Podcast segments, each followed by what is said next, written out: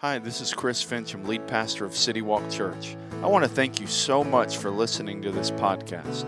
If you don't already know, the best way to stay connected with City Walk Church is with our app. Just go to your device's app store and search City Walk Church to find it. Whether you've been a longtime follower of Jesus or you're just investigating faith, our hope is that this message will help you take your next step in that journey. If you're in the area, we would love to have you come join us in person. For more information or to plan your visit, check us out at citywalkchurch.com or on social media at We Are CityWalkCA. Morning, City Walk Church. How are we this morning? All right. That actually wasn't very good. Let's try that again. So, how, how are you guys doing this morning? All right. Well, it is. It's a. I mean, this is a really good Sunday. The weather is. If we could like package this morning, that was a beautiful. I mean, the weather is great this morning. We're moving into fall. A lot going on at church, and and one of the things that we uh, never want to take for granted in our gathering is when Jesus does something. And so I wanted to just give you a few things before we dive into part one of Heart Detox that we've seen Jesus do this week at City Walk Church. We, we say this our mission is to walk with people into a growing relationship with Jesus Christ. And uh, last week, when we were in here, we had a children's event uh, over in the children's area. And during that event, our Steve, Pastor Steve, gave the gospel to children, and he, did a, he does a really good job explaining it in a way that is understandable. And we had eight children make decisions for Jesus Christ last week uh, at church. Absolutely. And we never want to take for granted when the Holy Spirit is using the Word of God in somebody's life, whether it is a child or somebody who's an adult, we're so excited when Jesus does something in people's lives. Another thing that we are really excited about this week, we had for the first time, we had four city groups meeting in our city. Uh, it's the first time we've had that. And so we had about 60 adults that were involved in city groups this week. And so that's an exciting thing because that's where people are finding freedom. That's where they're getting to know each other. And so we're just thankful for the leadership that God's brought. And so let's be excited about people getting connected. And then the last thing, and I could go on because there's so many things, but man, this Wednesday night, uh, I was at the city students uh, they had a parent night. And last week, and I won't tell you who it was, if you were here last week, you'll remember the person making announcements last week that looks a lot like me forgot to announce that we were having a parents' night at City Students. And so our city students leaders had done a lot of work, had put a lot of time into it, and we weren't sure if anybody was going to show up. But I was there, and, and it was cool to watch. Literally, the whole room was full and we had to bring in tables and there was a bunch of parents and students there and our city students ministry is now starting to go every single week and i was so impressed by our city students leaders and how organized they were and how much of a, a like a program and a strategy they have this year to get into the lives of our kids and so man it's been a really good week at city walk and we're just thankful when jesus does something in anyone's life, it's something that we celebrate and are excited about and never want to take it for granted. The last thing before we dive in is you know, and this is another thing to celebrate, we have been over the past three weeks really focused on building our bridge builder team. And we call our volunteers bridge builders because we believe anyone who serves here at City Walk is helping build a bridge to somebody else meeting Jesus.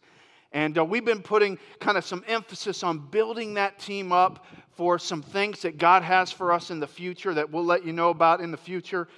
And, and it's been neat. We've had, I believe, 10 people that have already said, hey, I want to join a team just over the past few weeks. And uh, we, this is our last week that we're putting an emphasis on this. And right now we have 16 more spots that we're trying to fill that would allow us to have a, a, bridge builder team that could really help us move into a strong fall. And so, if, if you've been kind of praying about, hey, man, maybe I should be on guest experience, or you know what, maybe uh, I'd like to serve with children and really invest in them, man, this is the, the week to go back to the next steps table and say, Yeah, I'll, be one of those 16. Put me down, and I want to be a part of this team that's reaching our community for Jesus Christ. And, uh, and if you are a bridge builder, then, then this next Saturday we're going to have our special bridge builder event called the One Event uh, that is for you and for everyone on that team.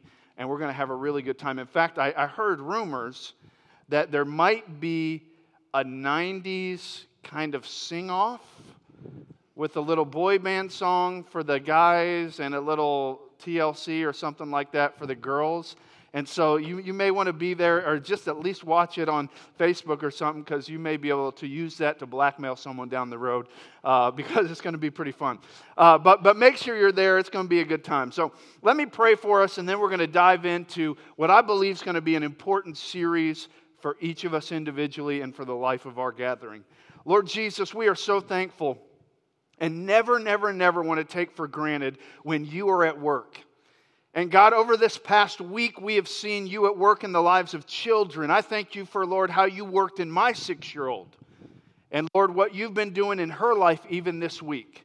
Lord, I thank you for the tremendous team of city students, leaders, and how much they love teenagers and how much they invest so that they can influence the next generation. Thank you, God. Lord, I'm so thankful for the, the many people that are a part of the Bridge Builder team here at City Walk that, that come early and stay late so that they can reach people and share the love of you with people, God.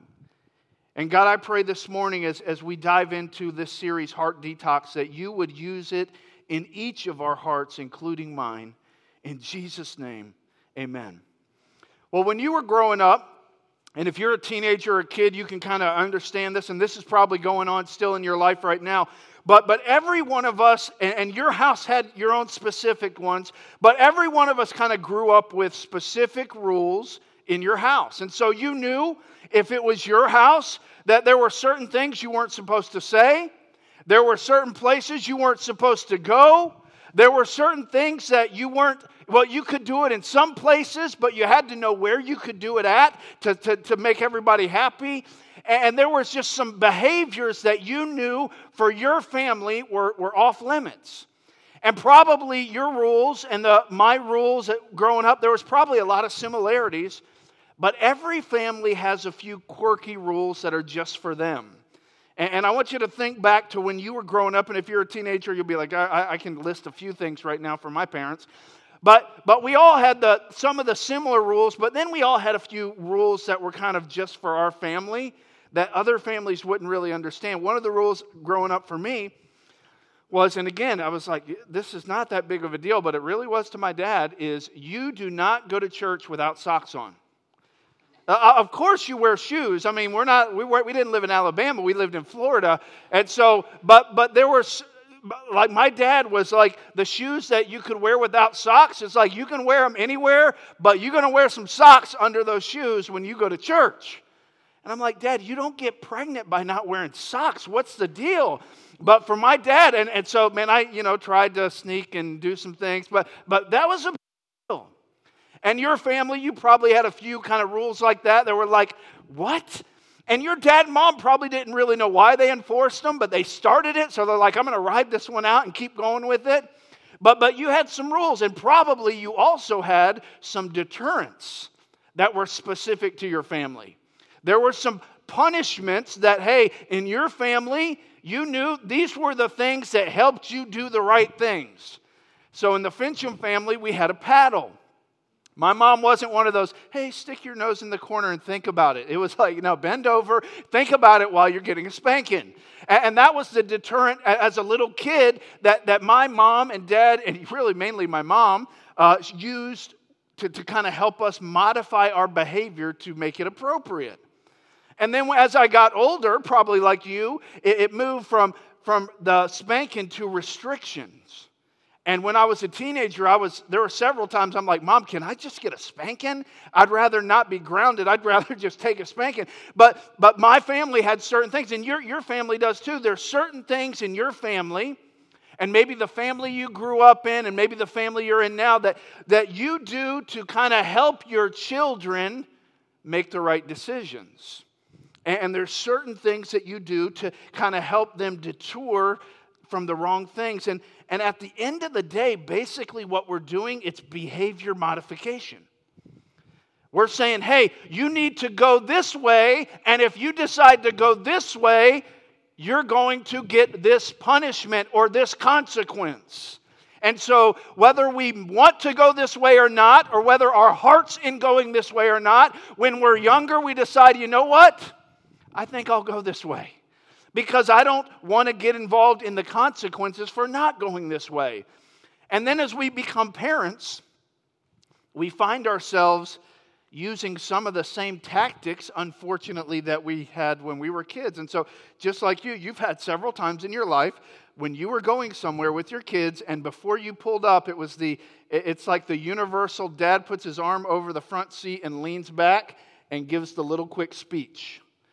Like, okay, you will not throw yourself on the ground. You will like what they're serving, even if you really don't. You will smile, and, you know, whatever that speech looked like in your family, but you probably had that. And again, we were trying to, and we do it as parents, we're trying to make our kids do something, and unfortunately, many times it has nothing to do with the heart, it has a lot to do with behavior modification. And then we get older, and instead of having these consequences that are kind of modifying our behavior, what we do is we, we build a really sophisticated filtering system.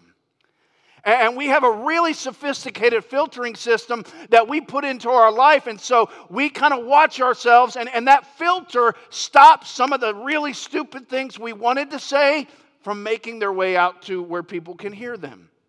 And, maybe you're there and you're saying, you know what? I've actually had some times where the filter didn't work real well. And we all have. But, but that's what we've done. When we were kids, it was behavior modification. It was, hey, do this and you get this reward, or do this or you get this consequence. But as we get older, it becomes this filtering system where we really work hard to kind of craft our image and our words in a way that we think will be appropriate and in a way that will get other people to kind of like what we say or do. In fact, in our, and I wrote this in my notes, our social media world actually helps us be good image crafters. It actually lends itself to filtering things so that, man, what we really feel and who we really are may never be shown because we filter everything to craft the image just the way we want to. And, and I wrote this in my notes. We subtly become more concerned with who people think we are on the outside than who we actually are on the inside. But without fail, that filtering system that we put together, that we work hard to make sure is strong, that we work hard to make sure stops anything that shouldn't get out from getting out, it breaks down. It, breaks down, and we find ourselves saying things like this You know what? That's not like me. Or, I can't believe I said that. Or, wow, that's not the guy I married. I, it wasn't like that. That filter must have caught it before we got married, but now it seems like there's something different. And so, what we've done is we, instead of focusing, and, and it wasn't always on purpose, instead of focusing on the heart, we have put a lot of emphasis on what's on the outside and making sure that what comes out never offends and what comes out doesn't hurt, what comes out doesn't put us in a bad position. But yet, down deep, every single one of us, as we are in relationships, understands that that is not a real fix. And we understand that there's holes in this system that we've created, there's holes in this system that we've been taught that, that, that there's something much bigger that needs to be dealt with, and the scriptures calls it the heart. And, and when the scriptures talk about the heart, it's not talking about the, the organ that pumps blood in your chest. When the scripture talks about the heart, it's talking about the mind, the will, the emotions, the, the, the real you on the inside that maybe nobody really knows about. And the scriptures, all throughout the scriptures, you hear, you hear the heart talked about. Sometimes it's called the soul, and it's a really big deal to God, and here's why. Because we are not a body with a heart, we are a heart with a body. See, see, Genesis chapter 2, right at the very beginning of the, the, the very first book in our, our scriptures, it says this Then the Lord God formed the man of the dust from the ground and breathed into his nostrils the breath of life. Breathed into his nostrils that, that heart, that soul, that on the inside, he breathed into the person that he had formed like a potter the breath of life. And it was at that point that he became a living creature. Another passage of scripture in the New Testament, a guy by the name of John, who was a really good friend of Jesus, said it this way He said, Beloved, I pray that all may go well with you and that you may be in good health as it goes well with your soul or your heart. See, we, and we know this, are only as healthy as our heart is. And I don't mean physically, I mean emotionally, spiritually, obviously physically. But, but what John was saying is hey, how are you doing? And not just how are you doing on the outside, but, but how you're doing is determined by what is going on on the inside in your heart. And we understand this intellectually. We understand intellectually that there's more to life than what we see on the outside. But practically, we're so drawn and built to watch what's on the outside, there's this tension. It's why when you have a preschooler that goes off the rails in Target, you're not working on the kid's heart. Like you might, you maybe should, and maybe that's the Jesus thing to do. But when your preschooler is going off the rails and everybody's looking at you in Target, as much as, yeah, you know there's something on the inside causing that, we are really captivated with what's on the outside and we work to fix that quick. And intellectually, yeah, we know there's more to it than that, and there's a deeper issue than that, but at the end of the day, we don't want to be embarrassed, and so we take care of the issue on the outside as quick as possible. And so there's this tension where we know there's something much deeper. And you know this about yourself. There's times in your life when you're asking yourself the question, why did I do that? Why did I say that? Why did I think that? How could I have hurt that person in that way? And you know it's something on the inside. And this tension is something that Jesus dealt with. If you have your, your Bible, and it'll be up on the screen or in the app, look with me at Matthew chapter 15. Jesus is, is, is talking to some people that have honestly come to kind of interrogate him. Some religious leaders were going to travel because they heard that Jesus was doing things that were against their tradition. And so they were coming to kind of interrogate him and find out more about it. And Jesus uses this opportunity to just literally go straight to the heart of the matter, and then he uses it to kind of teach his disciples. And so look with me at Matthew chapter 15, verse 1. Says, Then the Pharisees and scribes came to Jesus from Jerusalem. And they said, Why do your disciples break the tradition of the elders? For they do not wash their hands when they eat. You're like, really? You're traveling from Jerusalem to talk to Jesus because his disciples forgot to wash their hands before they ate?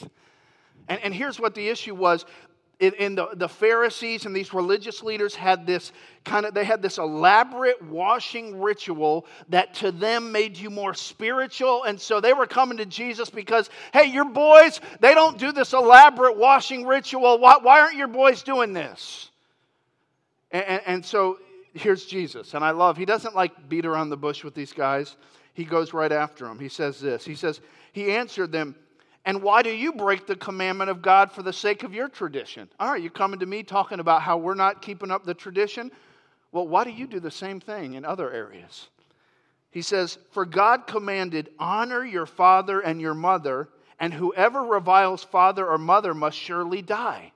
He says, Hey, you guys, you guys are the ones that, that, that really are excited about these commandments. And one of them actually is honor your father and mother. And if you don't, you get killed. You remember that commandment that you guys are really excited about? Like our, our, kids these days, they get upset if like we take the screen away from them for a day. Back in this time, it was like you don't honor your father and mother. It goes really you. And so Jesus said, Hey, you remember that? That little command that you guys are real excited about? He says this. He says, But you say, if anyone tells his father or his mother, What you would have gained from me is given to God, he need not honor his father. So, for the sake of your tradition, you have made void the word of God. So, listen to what these dudes were doing. Jesus says, Hey, you know this whole honor your father and mother thing? Well, here's what you guys do. Instead of taking care of your mother and your father, instead of giving them the, the finances and resources that they need, you're such selfish guys that what you do is you pretend like you've given that money to God and because you've given that money to God, then you get off the hook of giving it to your parents.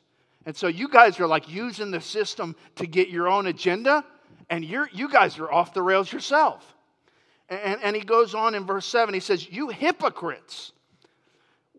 He says, Well, did Isaiah prophesy of you when he said, This people honors me with their lips? You people honor God with the outside but your heart is far from me. In vain do they worship me, teaching as doctrines the commandments of men. He says, You guys, you guys are so worried about the outside. You're so worried about keeping everything clean on the outside. But on the inside, your hearts are far from God. And this worship that you're so excited about and all this stuff you think you're doing for God is actually worthless because on the inside, you're dead. Your heart's a mess. And so all this stuff you do on the outside literally is worthless. Your worship is worthless. And so, Jesus, like he does many times, as he takes this opportunity, as he's talking to these religious leaders and his guys, the disciples are around him, he takes this opportunity to teach them. And he reminds them that the religious leaders had this whole thing backwards, and because of it, they would be judged.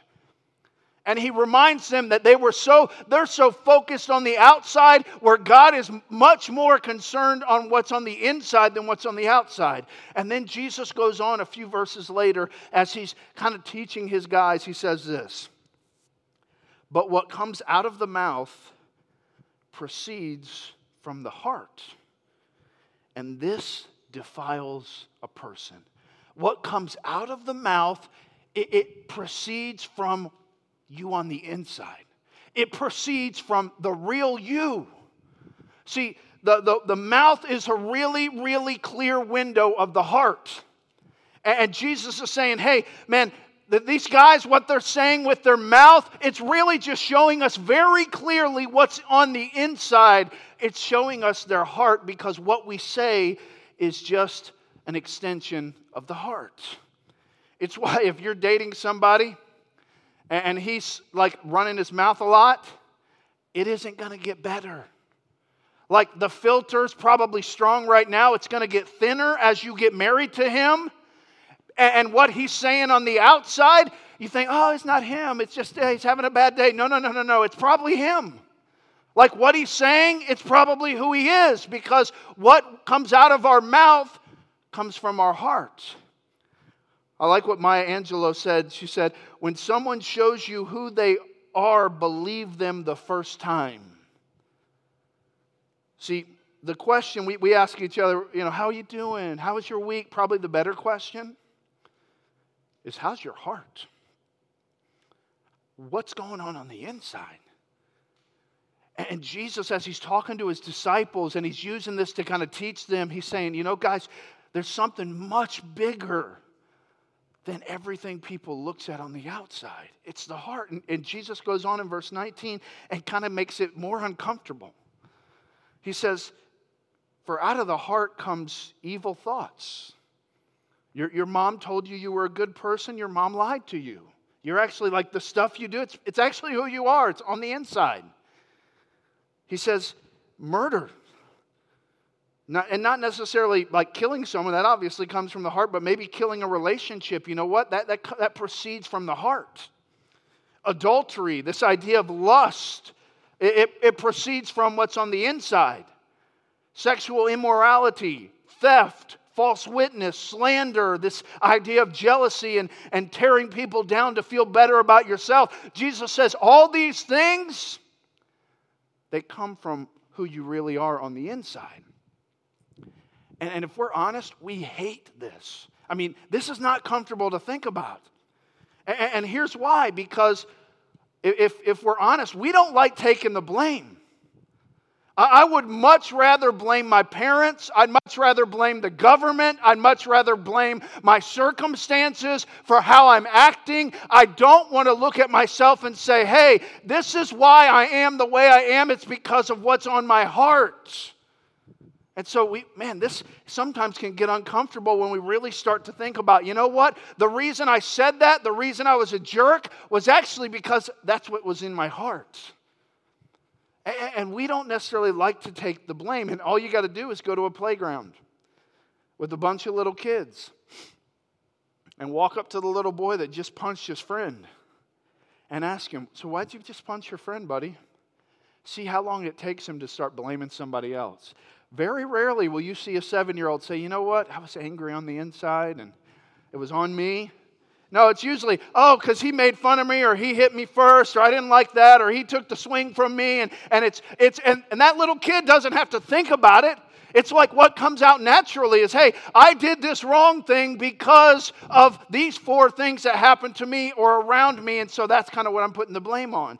And so one of the reasons we don't like this necessarily, or it can be a little uncomfortable, is because we're not natural blame takers. It doesn't come natural. But the second reason is let's be honest, we're a little bit lazy. And I mean that in the nicest way. And here's what I mean like, I'd much rather get a quick fix.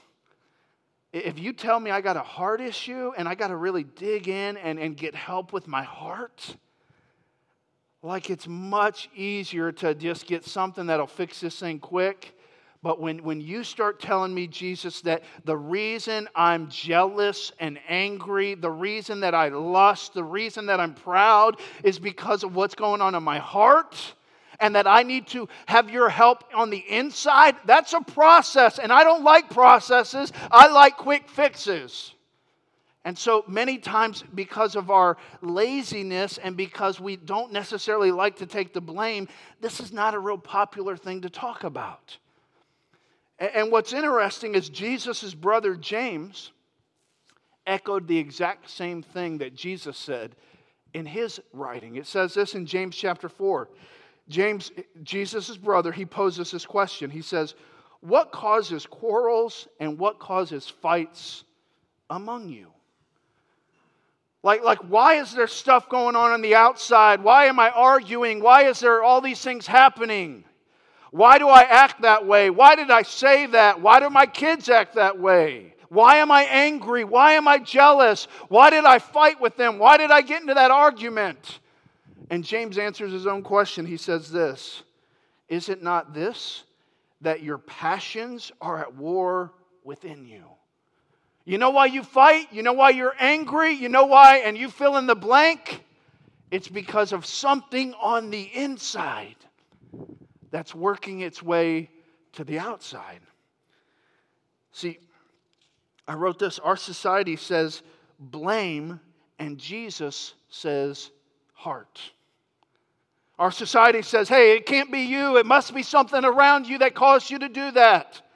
And Jesus says, no, no, no, no, no, no, no. Yeah, there's some, there's some things around you that affect you, and, and we'll talk about that here in a second, but it's probably a lot to do with what's on the inside. It's, it's probably a lot, much, a much bigger part of the answer is what's on the inside. So you're saying, you think, you might be thinking, so Chris, are you saying that my upbringing, my environment, my circumstances have no bearing on my actions? No, that's not what I'm saying at all. In, in fact, I wrote this in my notes. Your circumstances, your upbringing, your environment have incredible influence on shaping your heart. It's why, even if you're not a follower of Jesus, you should lean in for the sake of your kids. Because what goes on life comes from their heart, and the environment they're in and the circumstances around them have a great influence on how that heart is shaped. And so, yeah, it's a, it's a big deal what we watch. It's a big deal what we listen to. It's a big deal places we go. All those things are true because they have tremendous power on the shaping of our heart. But also, this they provide a door for the heart to show itself. So, so for instance, if your boss is a jerk to you and your work environment is toxic, it gives your heart a fertile place to show itself. So, man, if, if your kids are in a terrible environment, man, and, and they act out, you know what? That environment kind of gives them a fertile opportunity to show what's on the inside. And so, yes, environment, circumstances, upbringing all have a part in this. And, and, and Jesus w- was never saying, hey, you know, it's you, all that stuff doesn't matter. He was just saying, hey, that stuff isn't the cause. The cause is what's in the heart. But those things have tremendous power on how that heart is influenced and shaped. And so it's, it is a big deal. It's why there was a, a guy by the name of Solomon who was the wisest man who ever lived, who wrote much of the, the Proverbs and wrote much of the kind of the, the poetry parts of the scriptures. It's why when he was writing to his kids, he said this, because it's such a big deal. He said in Proverbs chapter 4, verse 23, he said, Keep or guard your heart with all vigilance. And then he says this For from it flows the springs of life. And again, he's, he's not writing to a church. He's not writing, he's writing to his kids. And so, man, he, he understands the importance of the heart. He understands the importance on the heart it, for, for what's going to happen in every single area of their life their marriages, their jobs, their leadership, their parenting. He understands that. And so, his advice to his sons is simply this guard your heart, protect your heart, because out of your heart comes your life. Everything that means anything to you in your life, it comes from your heart. It affects your marriage. It affects your parenting. It affects how you treat people. It affects how you handle resources. It all comes from what's on the inside. And because of that, you need to guard your heart. Keep your heart. You say, but nobody really, that's a really cool thing to think about, but no one taught us how to do that. Like, how do you guard, like, how do you guard your heart? Doesn't your, I mean, you got your rib cage kind of protects the organ, but how do you guard your heart?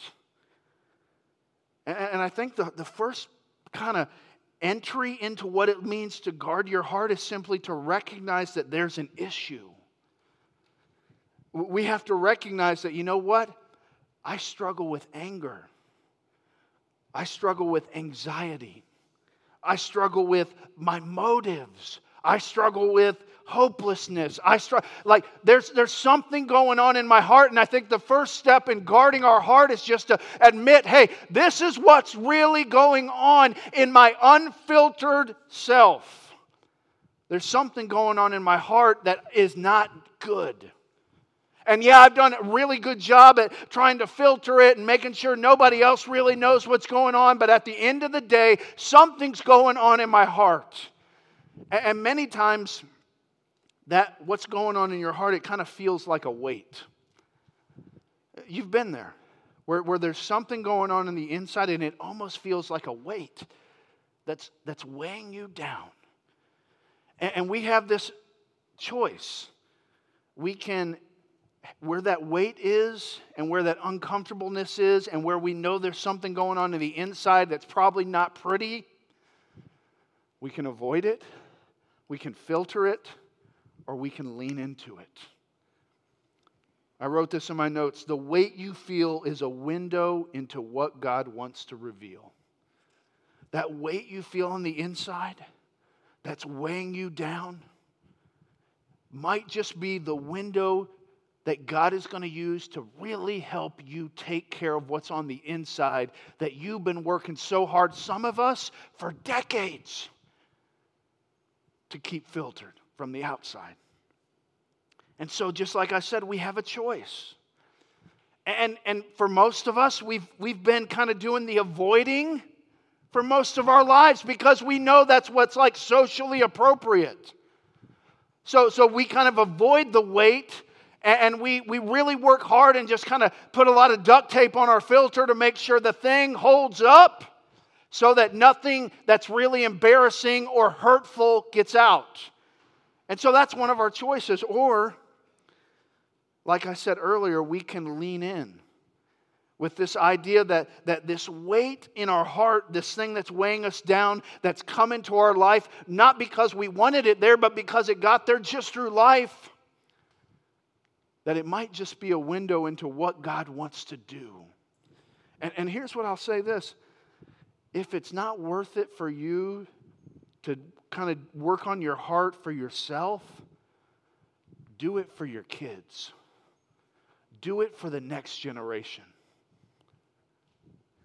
I wrote this, and obviously I'm a dad, so this is kind of that's kind of why I said it this way.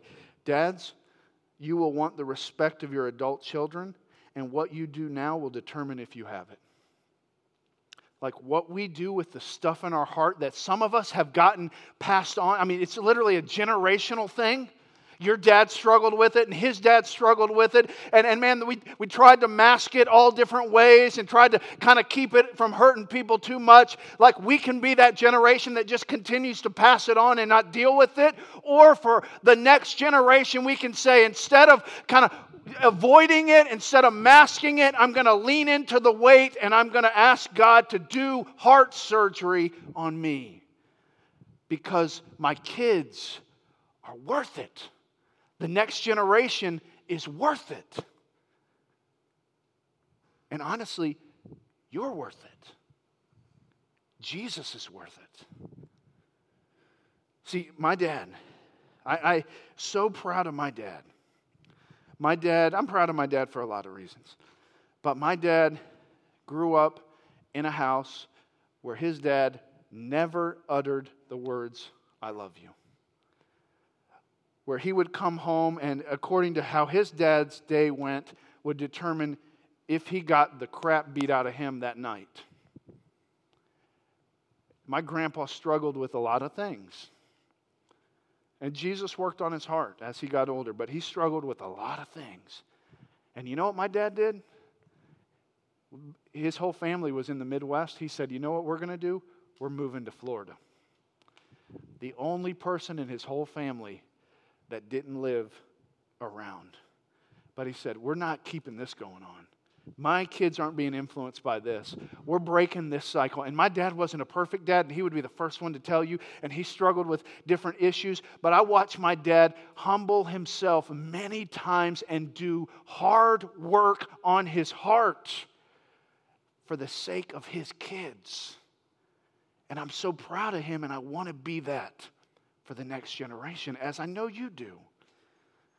And, and what's beautiful about this is this is the essence of following Jesus. Because Jesus didn't give his life to modify our behavior, but to transform our heart. It wasn't worth it for Jesus to make sure that I wore socks to die on the cross for that. Like, you know what? This whole dying on the cross thing, we'll just let Chris go without wearing socks like modifying the behavior wasn't worth it. He died, rose from the dead, came because he wanted to see transformation on the inside. And what's sad is sometimes our pursuit of better behavior can actually hinder us from following Jesus. And, and these were these Pharisees that Jesus dealt with. Man, they, they did so much to try to check all the boxes and make sure everything on the outside looked great. And they were keeping all the rules. And yet they died without a relationship with Jesus, most of them. And so the thing they were working so hard for, they missed. And he was actually standing a few feet from them.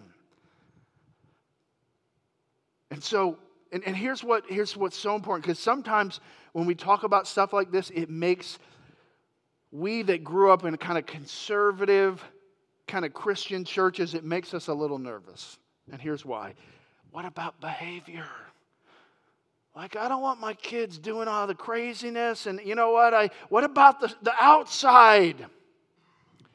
And here's what Jesus knew that sometimes we forget a transformed heart leads to transform behavior. And so that's how, why Jesus could sit down with the prostitute or the tax collector and never talk about the prostitution and never talk about being a thief. But because of the relationship Jesus started with them and because their heart transformed, they actually, many of them went above and beyond in their change of their behavior than probably anyone would have asked them to. Like, I'm not just going to pay back a little bit of what I take, I'm actually going to pay back several times what I stole. But Jesus didn't tell you you had to do that. No, no, no. He changed my heart, and this is what it led me to do. And so, for, for those of us that get a little nervous, like, man, we got to make sure the outside looks right. Well, what if we focused on the heart? Believing as Jesus did that a transformed heart would lead to transformed behavior every single time.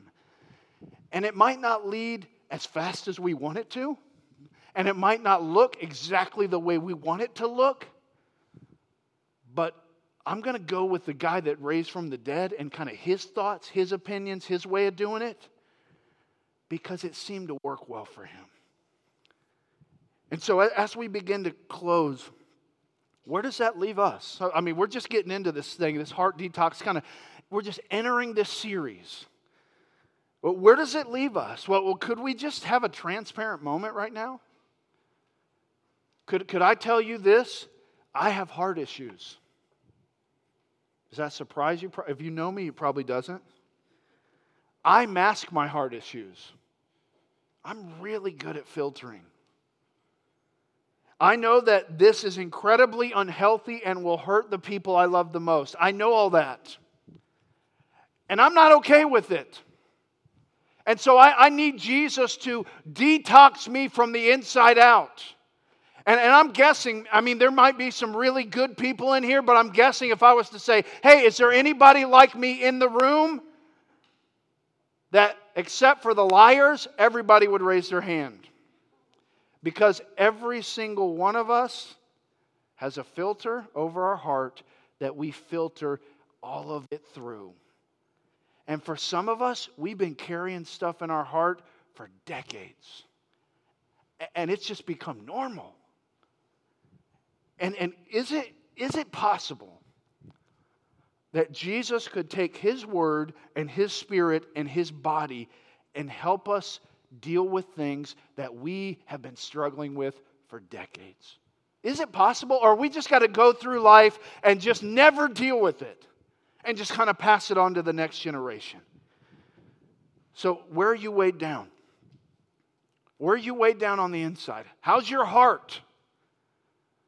The, the weight you feel is a window into what God wants to reveal. And so I would encourage you to do the abnormal and lean into what is feeling like a weight.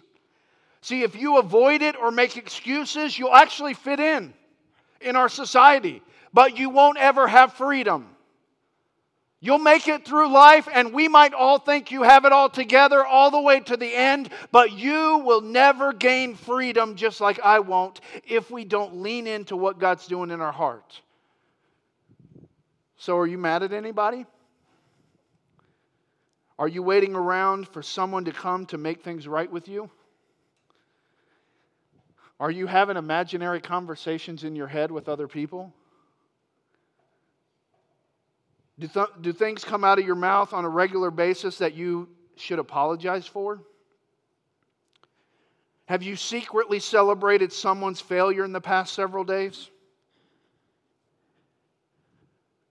Is there something in your life that you hope nobody asks about? Is there secrets? Have you lied recently to somebody that's close to you? Do you like who you're becoming? What's weighing you down? And here's what I want to do. if, if, if you're here and you'd say, and I'm not going to ask you to get up or raise your hand or anything like that, but here's what I am going to ask you to do. If, if on the inside there's a weight that you've been filtering, would you pray something with me this week? Would you simply pray this Jesus, I'm listening. Reveal what's in my heart so that I can find freedom in you. Would you be willing to pray that this week? I'm, this is remember, this isn't like a quick fix thing. But it, but it starts with just saying, hey, Jesus, I'm actually going to slow down enough this week to really listen. And God, I don't even I don't even know, and the scriptures tells us that we don't even know how evil our heart really is. Like we we, we think it's better than it really is. We don't even know the depths. And so, would you just, between you and God this week, would you just be willing to say, Jesus, I'm listening? Reveal what's in my heart so I can find freedom in you. Let's pray. Jesus, we are so thankful that you came not to modify our behavior you didn't come so that we would make you proud when we go into Target and behave really well for you. You came to transform our hearts. Lord, you came to transform the lust in our hearts. You came to transform the hate. You came to transform the pride, the selfishness, the bigotry. Lord, you came and gave yourself to give us freedom. And God, we have become so good, and I, I have, at, at, just putting a filter on things and, and trying to make sure I act the way I'm supposed to act. But God, I pray for myself and I pray for my friends this morning that we would not be content with living a filtered life.